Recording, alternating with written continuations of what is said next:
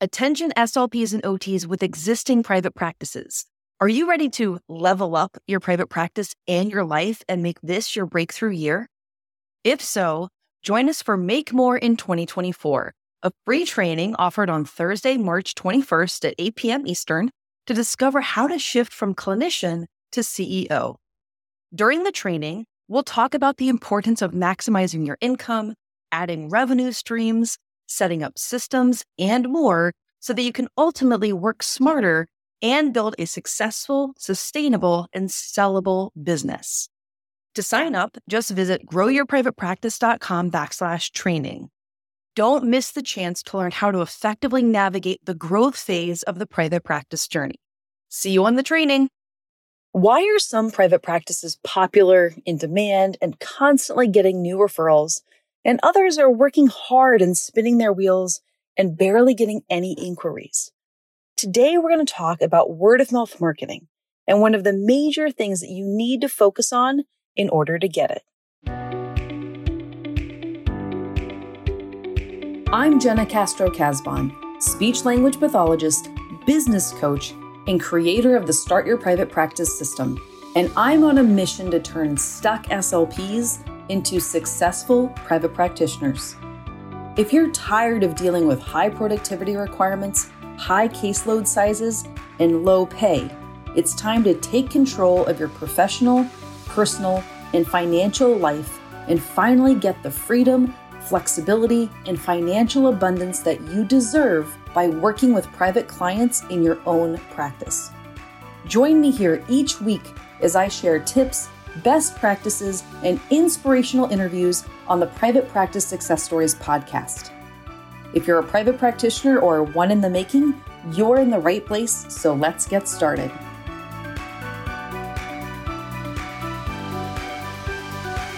Hi there, and welcome to this episode of the Private Practice Success Stories podcast. Today, I want to talk about word of mouth marketing, the holy grail of marketing. I'm talking about this today because there's a lot of people who are focused on growing their private practices and hitting roadblocks. At the end of this month, I'm going to open slots in my completely overhauled and rebuilt Grow Your Private Practice coaching program. And what I'm going to talk to you about in this episode is something that we're going to talk a lot about in the program. And so I want to give you a little taste of it. Sound good? Okay, so if you're focused on growing your private practice and you're having a hard time, generally one of two things is happening. As I talk, I want you to think about which category that you fall into.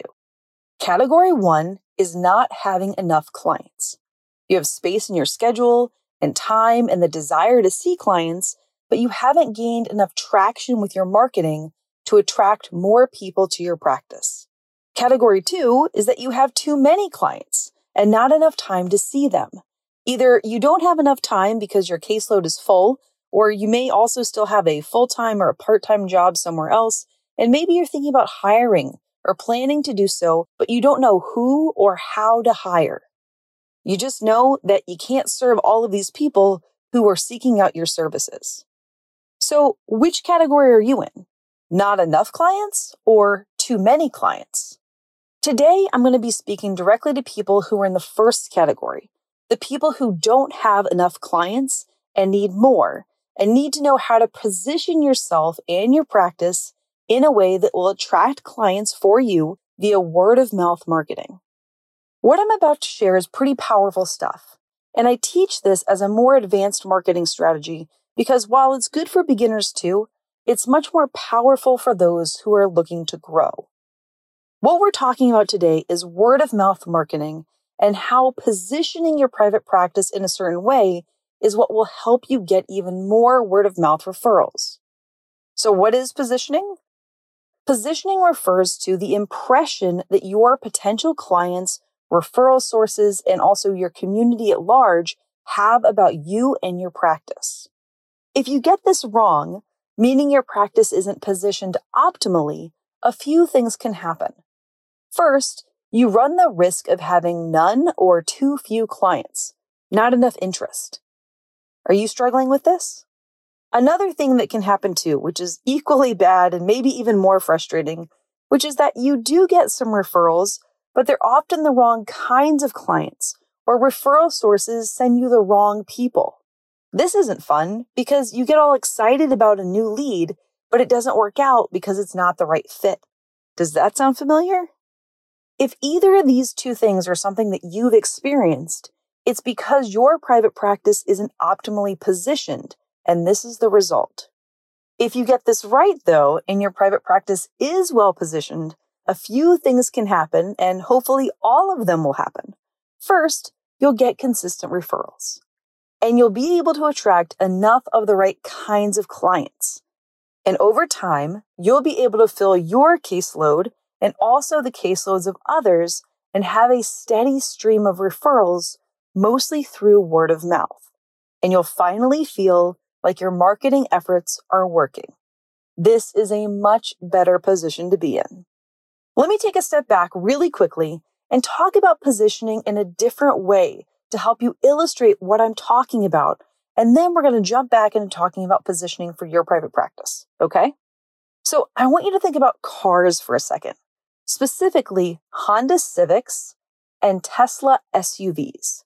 Now, even if you don't know anything about cars, which I don't really either, you know, the whole purpose of cars is to get you from point A to point B quickly. I think we can all agree on that. But there's lots of different types of cars, and certain types of cars attract certain types of people. Car companies do this on purpose. This is what positioning is. How would you say that Honda Civics are positioned in the market? Think about it for a minute. Now, contrast that with Teslas.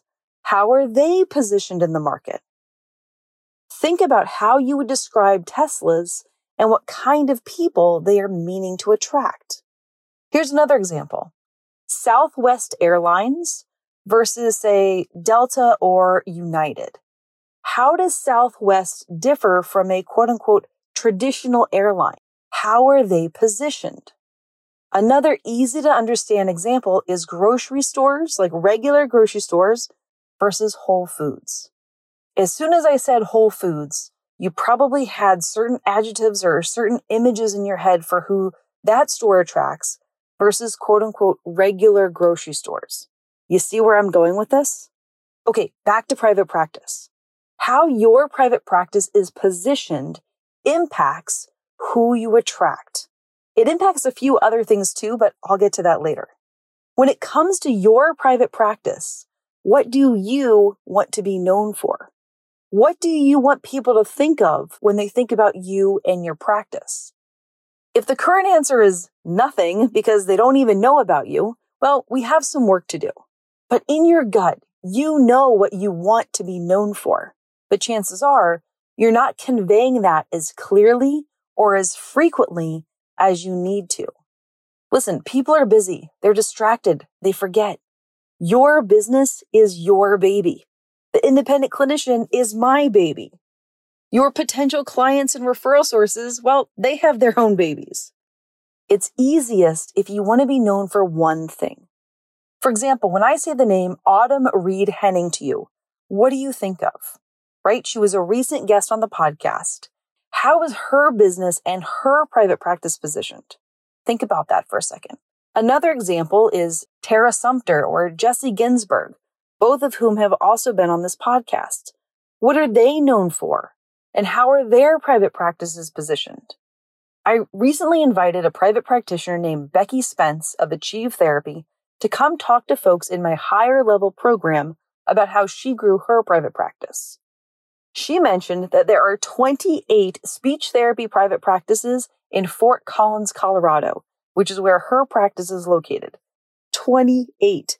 Now, most would agree that that's a lot of competition for a small area, but Becky gets a steady stream of new referrals each week, and local physicians know exactly who she is and who to send her. And she's accomplished this over time by being known as the provider to send medically complex kids and adults to. This practice doesn't do basic artic. They get great results for their clients and they become known to the doctors in their community and to other private practitioners who know who to send them. Now, you don't need to be an expert level practitioner to be known for something. For example, you can be known for a service delivery model. Now everyone is doing telepractice, but before, if you were doing telepractice, that was unique, different, and notable. What about people who talk about having boutique private practices? That means different things to different people, but it is positioned in a certain way. Positioning your private practice isn't something that happens overnight, but it is something that you can control how you position yourself and your practice. But there's two more P words that are a part of this. And I'm not going to go into that on this discussion, but I want you to know about them. The first is perception. Positioning impacts perception, how you're perceived, right? And then price is the other one. Think back to the example of the Honda Civic versus the Tesla example and the price between the two different cars. If you're private pay, this is extremely important because people are willing to pay more for things that either are or seem more valuable. Now, don't lie. Provide excellent services and be great at what you do, or it'll bite you in the butt. But positioning, perception, and price all go together. And I want you to think about how they can go together for you. So, was this helpful? Are you committed to working on this because you can tell what a difference it can make? If so, I want to leave you with a few action steps. First, I want you to decide what you want to become known for. Then, I think you should become very knowledgeable about it. Work with clients, take CEU courses, learn all that you can as you practice. You don't have to put your private practice on hold while you gain knowledge and experience. Make sure you talk to everyone who will listen about your thing, whatever it is. This is how people will start to associate you with your thing. For example, private practice is my thing. I talk about it all the time and I've become known for it. Lastly, I want you to change your marketing materials to reflect whatever your thing is. When people come to your website, they should immediately know who you serve and what you focus on as you help them. Make sense?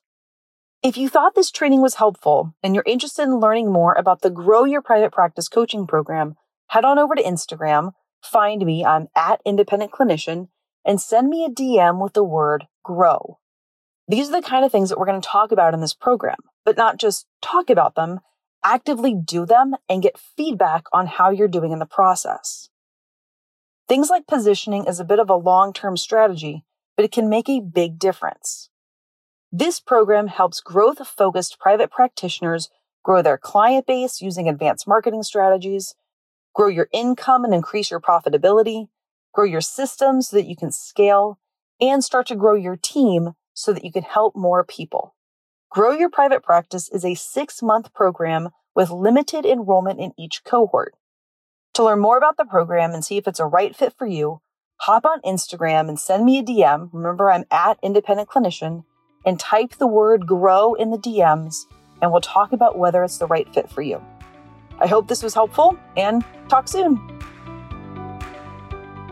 So, now that you've started your private practice and are ready to grow it, you may find yourself with one of two problems. Either you don't have enough clients and you're frustrated with your marketing efforts, or you have too many clients and you've maxed out your personal caseload and are thinking about hiring. Either way, you might feel stuck. Growing a private practice is harder than starting one. Well, at least it used to be. First, I made starting a private practice as easy as possible, and now I'm helping growth focused private practitioners grow their client base, grow their income, grow their team, and set up systems to scale in my completely rebuilt and revamped six month program called the Grow Your Private Practice Coaching Program. If you need help from me and my team to increase your income and your impact, visit growyourprivatepractice.com to learn more.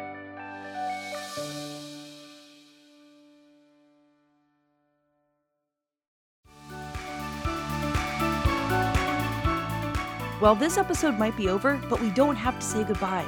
Head on over to independentclinician.com for resources that will help you at each stage of your private practice journey. If you're on Instagram, let's connect follow me and send me a DM. I'm at Independent Clinician. And if you're on Facebook, make sure that you join the SLP and OT Private Practice Beginners Facebook group. All right, off to help more regular SLPs and OTs become successful private practitioners. Let me know if I can help you too.